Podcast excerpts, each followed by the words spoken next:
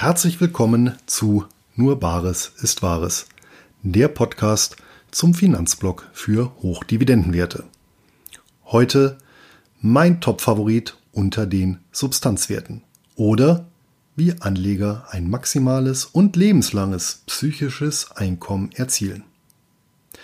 Es existiert ein äußerst bewährtes physisches Investment bzw. eine Assetklasse von Substanzwerten, welche besonders innerhalb der westlichen Industrienation in den letzten Jahrzehnten völlig zu Unrecht an Beliebtheit verloren hat. Dabei handelt es sich um eine hundertprozentig biologische Anlageform, für die circa 25 Jahre lang eine monatliche Subvention und damit zumindest temporär auch ein monetäres passives Einkommen gezahlt wird.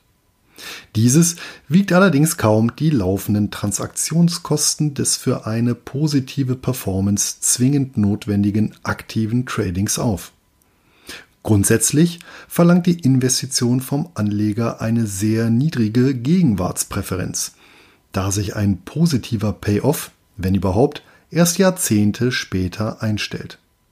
Dafür kompensiert das Anlagesubjekt unmittelbar und dauerhaft mit dem höchstmöglichen emotionalen Return on Investment aller bekannten Anlageklassen, einem lebenslangen, nicht monetären, passiven Einkommen.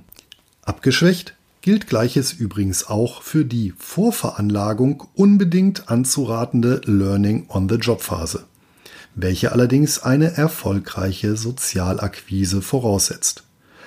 Aufgrund Affirmative Action sowie mangels Unisex-Tarifen steht der Zugang zu dieser Anlage allerdings nicht jedem Anleger in gleichem Maße offen.